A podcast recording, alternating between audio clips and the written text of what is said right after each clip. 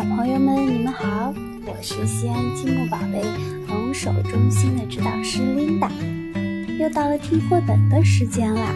今天晚上我们一起来听一个早餐你喜欢吃什么的故事。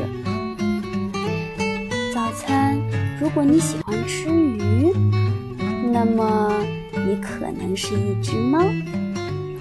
早餐，如果你喜欢吃骨头，那么是一只狗。早餐，如果你喜欢吃花生，那么你可能是一只老鼠。早餐，如果你喜欢吃胡萝卜，那么你可能是一只兔子。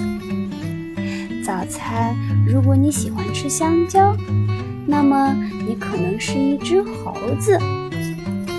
早餐，如果你喜欢吃蜂蜜，那么你可能是一头熊。早餐，如果你喜欢吃青草，那么你可能是一头牛，或者是一只羊，又或者是一匹马，还可能是一头大象。